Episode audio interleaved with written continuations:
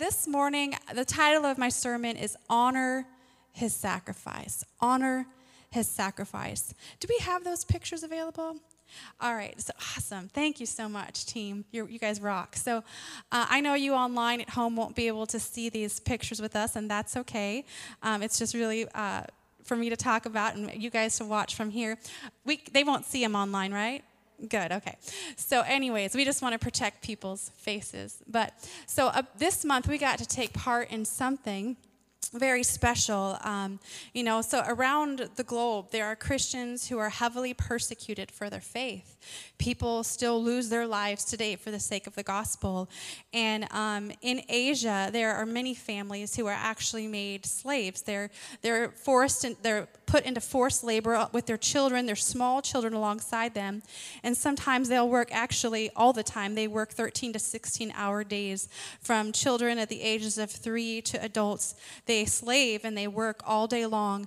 And so there's a ministry that we support and we partner with, and we got to come alongside them to pay off a family's debt. That's how these families enter slavery. It's because they have a debt. Many times it's a medical debt, and it's an amount of money that to us would seem quite small for, compared to the cost of their lives. So we were able to partner with them. And, and, there's a reason that I want to show you guys these some of these pictures today. So um, if you want to just go ahead and pick a picture when you're ready, you know, besides the fact that we come alongside and, and many others do to give their finances to help free them, there's also men on the ground. And so the men on the ground are the ones that actually put their lives in harm's way, right? They go to these places to pay off the debt, and many times they're met with violence. Their own families are at risk. They pay a great price for other people's freedom. And because of that, I feel like they are worthy of double honor. Wouldn't you?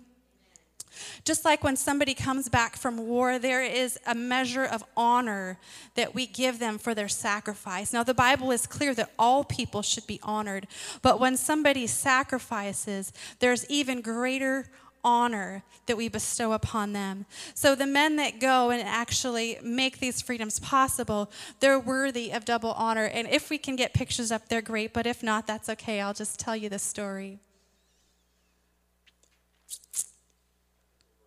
They're, they're working on it. All right.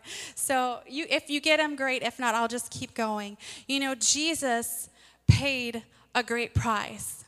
His blood was shed, and it was a very costly gift. It was the gift of his own life. The Bible says that he actually poured out himself unto death. And I can't talk about his sacrifice enough. I can't wear out talking about the debt that Christ paid for us. He paid our debt. We got to pay a family's debt. But you know what? Christ paid our debt. And the cost was not a couple thousand dollars, the cost was his very own life. He poured it out willingly for us. And so, because of that sacrifice, we want to give him all of our honor. And so there are ways that we honor God. And today I want to talk about those ways. You know, it is possible to dishonor the sacrifice of Christ. It is, it is possible, just like it is possible to dishonor a person, right? And so the Bible tells us actually in Hebrews 2 3, it says, How shall we escape if we neglect so great a salvation? Now, before that, before verse 3, in the very beginning there in verse 1, the Apostle Paul begins to talk about, he said, You need to hold carefully onto the things that you have learned so that you do not drift away.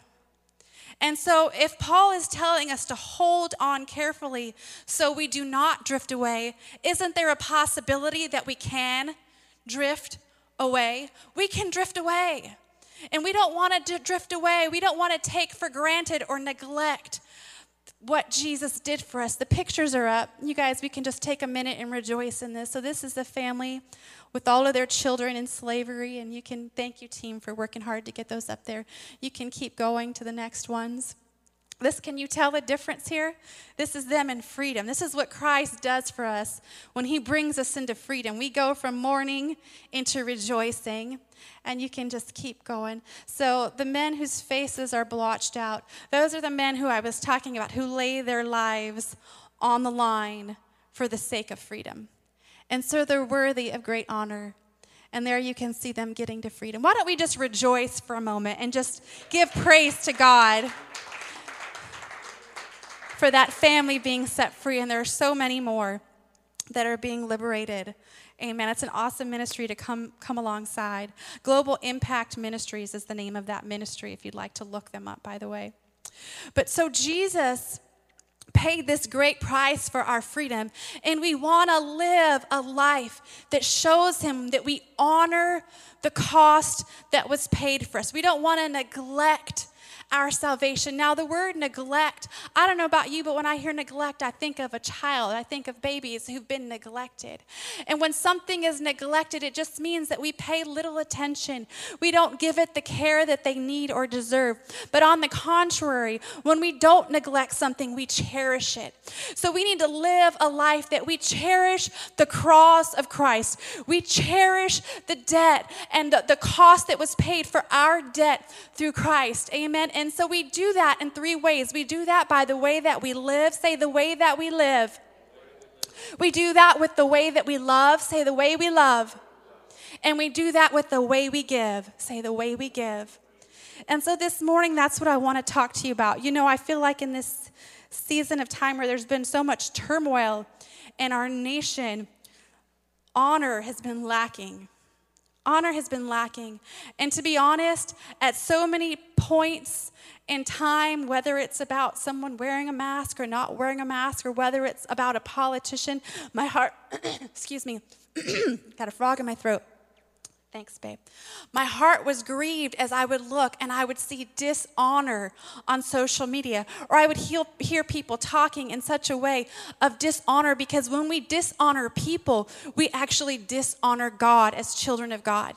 Because the Lord says in His Word, whatever we do to the least of these, we do unto Him. And that's with every area of our life.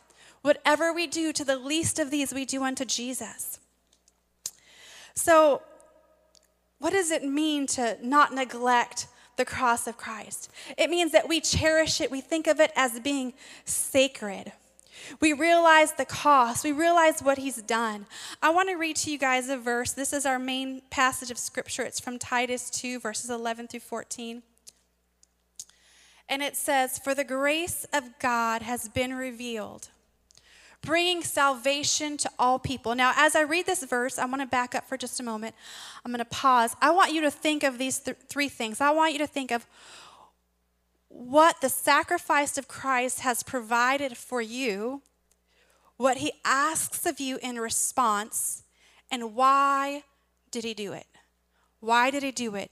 Think of those three things what the sacrifice of Christ provided for you, what he asks of you in response, and why did he do it? Let's start reading again. For the grace of God has been revealed, bringing salvation to all people. You can keep going. And we are instructed to turn away from godless living and sinful pleasures. We should live in this evil world with wisdom and righteousness and devotion to God, while we look forward with hope to the wonderful day when the glory of our great God and Savior Jesus Christ will be revealed.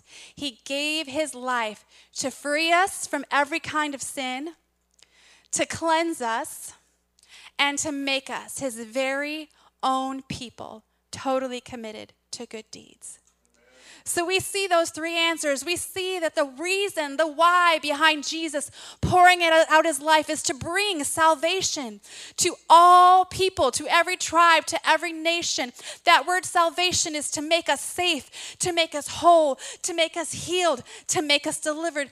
That is the why. And then we see their response. What he asks us to do in return is to turn away from godless living and sinful pleasures and to live a life of righteousness and devotion to God. And we see in this passage the the outcome, what happens through that cross. He frees us from the grip of sin. It's not just that we're forgiven, praise God, that's the next part. He cleanses us, but He actually frees us from the bondage of sin first. There is a bondage. There is a connection to sin that we have while we're lost and while we're bound. But when Christ came and He set us free, He actually liberated us. Like that family that you saw driving away in the vehicle. He liberated, he liberated us. He set us free from that tie to sin's hold and said, You don't have to live in its bondage any longer. This is no longer who you are. You are now righteous. You are now holy. You are now set apart, a people for my own pleasure. That is what Jesus did. And then the last part of that verse is He made us His own special possession, committed to doing good works. I love that part of the scripture because it says who we are. We are God's possession. We are God's sons and daughters. We are set apart for Him. We belong to Him. We don't live as being far away, which leads me to the first part the way we live. Three ways that we honor God. The first is the way we live.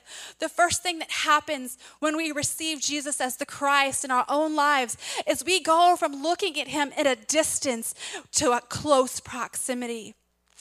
We now look, we now no longer look off into the distance at his sacrifice, but we run in and we come close and we're not afraid, even when we fall, to come to Him. No, we run to Him as a matter of fact. We come quickly and we know that there is no divide between us. Even when we fail, we come close. Jesus paid the price so that we could live a life that is close to God. Amen. And the second is we receive his gift of salvation. How many of, of you know that when you want to honor someone and they give you a gift, the way to honor them is simply to receive the gift? I was at the store with my little guy the other day, and my little guy's a wonderful guy. I told him this morning, I said, Buddy, you look at me and you remember when you're bigger that I say you're wonderful. But we were at the store, and he had this little moment where this gentleman came up to him so kindly and said, Buddy, I have a treat for you. And he handed him this $1 bill.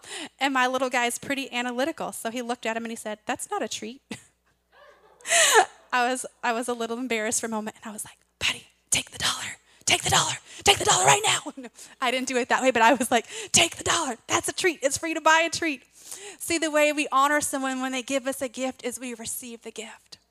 So Jesus gave a gift for all mankind. And if you want to honor him, don't punish yourself and stay far away. Run to him and take the gift. He paid the price so that you can be saved. Amen. And third is he gives us, he asks us to become a learner. There is a posture that we place our hearts in to honor God, and it is a posture of submission. It is the posture of a student. It is the posture of, I no longer know everything. No, I actually consider myself to know very little. And I sit at your feet, Jesus, as a learner. I come to your word as a disciple, not thinking that I already know anything, everything. How many of you have tried to teach somebody something? That thinks that they already know what they're doing. Did I say that right? it, it, yeah, it is impossible. If you have a child in here, you could probably raise your hand real high. It is very difficult to teach somebody something when they think that they already know everything. And so when we come to God, we have to come to Him with the position that maybe the way that we think something is, we could possibly be wrong about it. And so we go to his word and we look for the answers there. We go to his heart and we ask him for the answers there. And we become a student and we live life as a student. Amen. And next is we turn away from godless living and sin. Listen, godless living is exactly what it says it's living without God in mind, godless. Isn't that how we lived when we lived for ourselves? We lived without God in mind. We did what we wanted to do. And so Jesus has rescued us from ourselves. Aren't you glad? Can you say amen? I know that my ways are not always the right way, but God's ways are always right and righteous and holy. So now we live with God in the room. You know, I can recall when I first gave my life to Jesus and I, and I had this radical conversion with Him, and it was so important for me to please Him. I knew how loved I was because that was my experience with God. God revealed to me how loved I was. And so I wasn't trying to please Him so He could love me, I was trying to please Him because He loved me. And so I just wanted to please my God. And I, I, was just born again. I didn't know everything the Word of God said. So you know what I do? I did. I still do. I began to live with God in the room. Every day I would just picture Jesus was in the room with me. Would I watch? Should I watch that? I don't know, Jesus. I think you probably wouldn't watch that. I'll turn that off. Jesus is in the room with me. Would I say that? Oh, that might grieve your heart, Jesus. I probably shouldn't say that. I'm not going to say that. Jesus in the room with me. Would I do that? I, I don't know, Jesus. You, you, you might not be pleased with that. I probably won't do that. We live with God in mind. We welcome Jesus. We have this little sign in our family room and it says, Christ, the unseen guest in every room.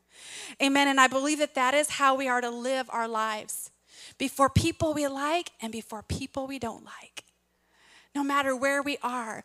We're not shifting sand. We live with Jesus every go. We, everywhere we go, we live with God in mind. Amen. And then it says, and sinful pleasures. You know, there is pleasure in sin for a moment, but it leaves you shattered in the end. There is, there is pleasure in sin for a moment, but it leaves you shattered in the end. How many of you know that when a child trusts their parent, it's much easier to obey them. But when a child doesn't yet understand the ways of their parents, they ask why a lot. And sometimes they don't want to follow the advice of their parent. But as you grow and you realize that, you know what, my mother or my father is really trying to protect me, and what they have for me and what they're telling me to do is actually for my good because they love me more than anyone else. You know what happens? Obedience begins to get easier. And that's how it is with our God. We know that He loves us. So when He tells us to do something, it is for our good. And let me tell you, Jesus is the kindest person you would ever know. He is so kind. Jesus was not afraid to sit with sinners and scandalous people. He actually welcomed them. But He didn't treat sin the way He treated people. He treated people with kindness and love and honor and respect. Even others, even those people that others shunned and made to stay away, Jesus welcomed them. But it's not like Jesus just said, It's okay. You can just live it. No, Jesus hates sin because sin destroys his people. And so Jesus actually said, if your hand is causing you to sin, cut it off. If your eye is leading you to sin, gouge it out. Listen, if Jesus taught us to treat sin with that way, shouldn't we be willing to turn off a television if it's causing us to sin? If our computers, if our phones are leading us to sin, should we shut them down? Of course we should. Of course we should because God paid a price and we need to honor his sacrifice. And he gives us the power we need because he's a good father. He, he doesn't tell us to do something that we're not equipped to do. He gives us power to overcome every tactic, every scheme, every plan of the enemy. He gives us power to overcome our own weaknesses. So many times I come to God and I say, God, I feel like I'm weak in this area. Would you give me your grace? And you know what? He doesn't hold it back. He runs to me and says, Here, take it. You need more, take more. Take as much as you need because He paid for it. It's paid for. Our sin is paid for, our debt is paid for. And that is the God that we honor. It is the God that we serve. The next way to live for God is to keep a clear conscience.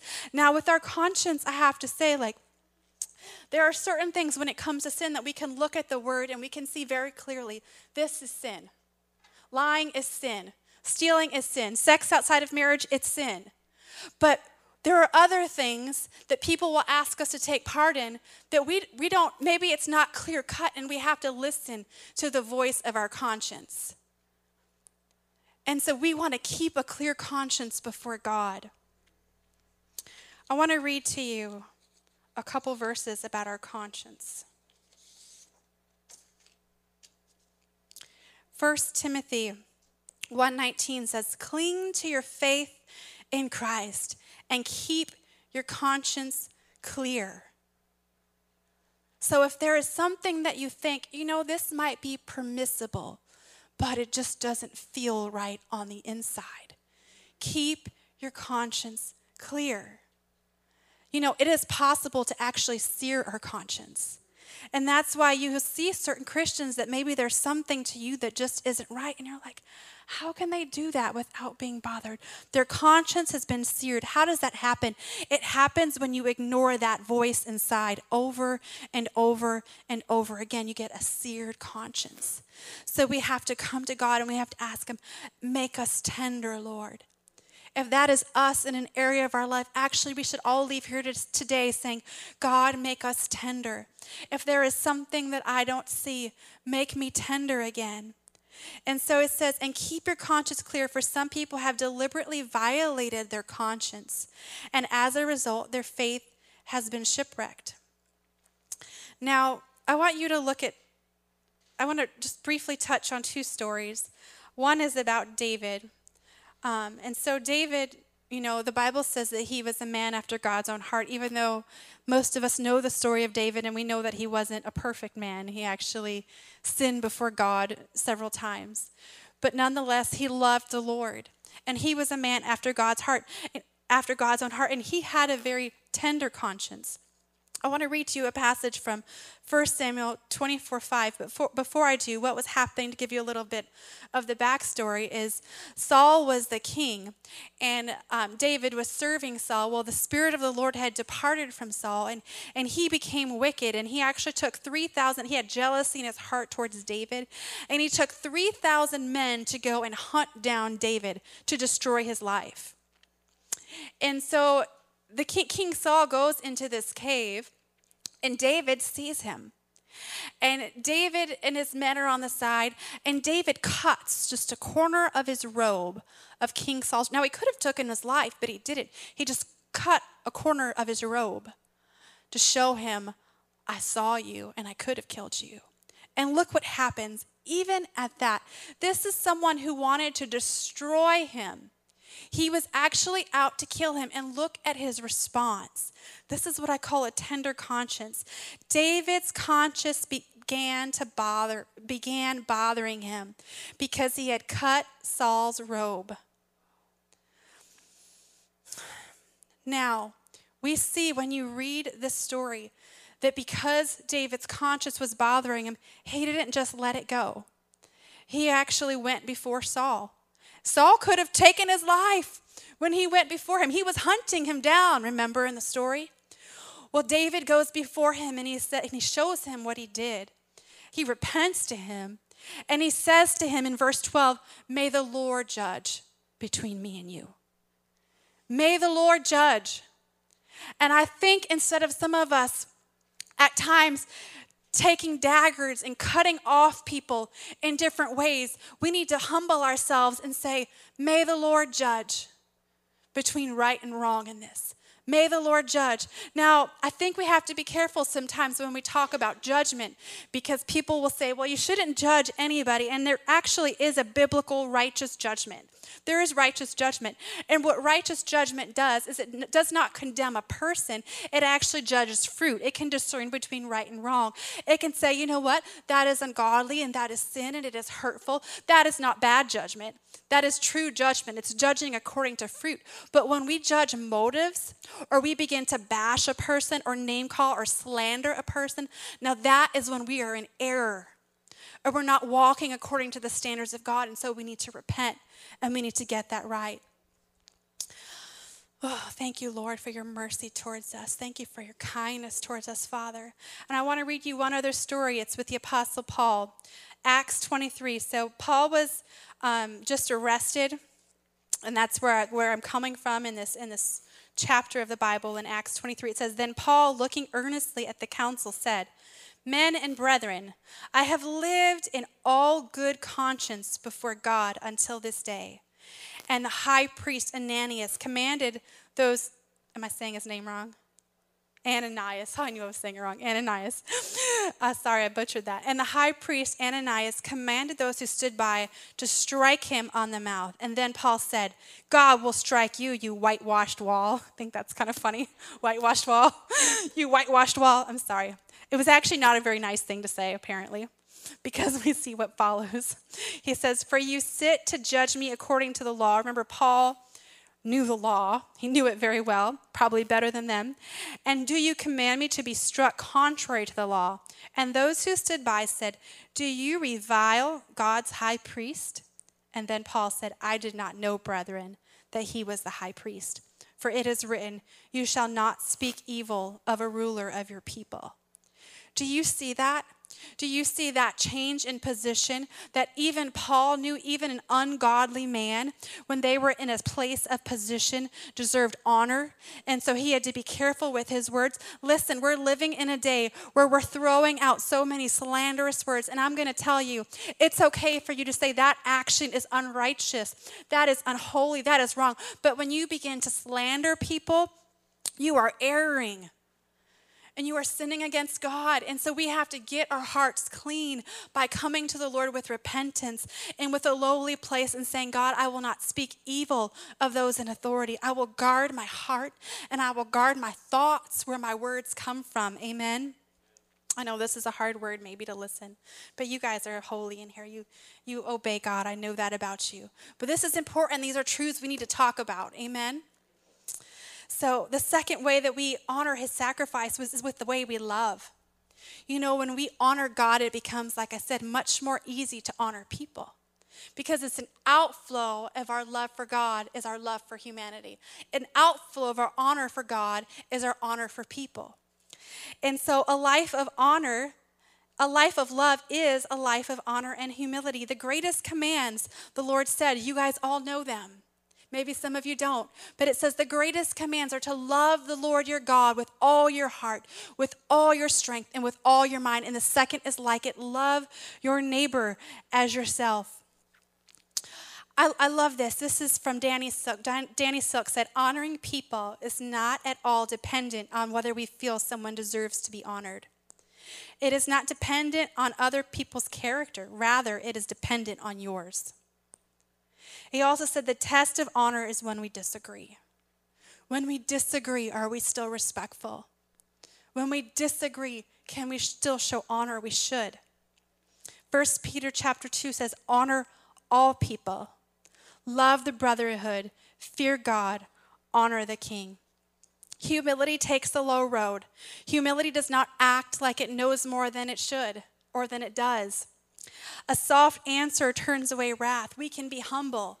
We can be a servant, and it'll help us to walk in honor and in humility because they're connected and they're tied together. It's really hard to honor if we have a problem with pride. And I also want to read to you a, a, passage of scripture about wisdom because the way of love is also the way of wisdom. It's in James 3:17 and it says, "But the wisdom from above is first of all pure. It is also peace-loving, gentle at all times, willing to yield to others. It is full of mercy and the fruit of good deeds. It shows no favoritism and it is always sincere." And then again in James 3:13 it says, "If you are wise and understand God's way, prove it by living an, an honorable life, doing good works with humility that comes from wisdom. We can do this. We're living in a time, guys, where there is so much opportunity to sin with our mouths. There is so much opportunity. But you know what? What if we looked at adversity? And what if we looked at trial? And what if we looked at temptation as opportunity? What if we looked at it, Lord, right now I have an opportunity to bless those who curse me. Right now I have an opportunity to pray for those who despitefully use me. Right now, God, I have an opportunity to love my enemy. Right now, I have an opportunity to feed and to give water to those who have hurt me. Listen, we have where there is great trial, there is also great opportunity to make Jesus known. We can be salt and we can be light and we can honor God with our lives by living in a way that is above reproach, by living in a way that is not like the world, by living in a way that is like our Christ. Amen. And the very last thing I want to share with you is that we honor the sacrifice of God by living a life of giving. What do we give? What do we give? You say, give whatever you've been given. Jesus gave it all, and he said, freely, the word of God says, freely you have received, freely you what? Freely give. you know what? There's two things that I want to be really good at giving away, and they're going to make all the difference on the day when I stand before Him in eternity. They are mercy and forgiveness because Jesus Himself said, Blessed are the merciful, for they will inherit mercy. Do you want mercy? Give mercy away. And then we know also with the stories that Jesus taught us that when we give forgiveness, it makes way for our forgiveness. So Whatever God has given you, live a life where you give it away. Give away your words of affirmation. When you come to God, let me tell you if you ever come to God and you hear a voice inside your head that pushes you away and says, not worthy, that is not the voice of the, of the Savior. It is not. His voice is always, Come. Come, come, you who are hungry. Come, you who are thirsty. He made the way for you to come to Him. So his voice says, Come. Our voices should say and echo what he says. They should say, Come. Amen. Our words should be words that build up and bring life, just like the voice of our God. When you hear a voice, we're always hearing voices, aren't we? Because our minds are always thinking. we're always talking to ourselves. That's the truth. We just shouldn't probably do it out loud, or people might think we're crazy. But we're always telling ourselves something or hearing something. You know, it matters what you're believing. So when you hear something, you need to rightly discern, you know, is that my thought? Is that God's thought? Is that thought from a, something that's been planted from the enemy or another person? We need to discern that. And we need to know that God speaks to us in ways that are life giving. Even when we fail, even when we sin, God's voice is always saying, turn. You know, that's what repentance is. So even with a message like this, when there are areas that we say, you know, I may have not done that great in some of these areas, we serve a good God. And his message to, to us is simple it is confess. Amen. We come to him and we confess, Lord, maybe I haven't done so good in this area. And then we come to him and we repent. We turn away from our own way of, of living and doing, and we turn and we go an opposite direction. We go towards Him. We bind, we bind the enemy and the accuser of the brethren, and then we receive. We receive grace. We receive mercy. We receive help in our time of need from heaven because that is the God that we serve. You know, one of the reasons that giving is a way of honoring his sacrifice is because for God so loved the world that he gave. When God wanted to demonstrate love to the world, He gave us Jesus. And so we freely give our lives away. We give them to our God. And let it be our prayer that when the Lord tells us something, we answer with a resounding yes. Yes, I will go. Yes, I will do it. Come on, right now on your seat. Let's just say it to Him. Yes. Thank you, Jesus.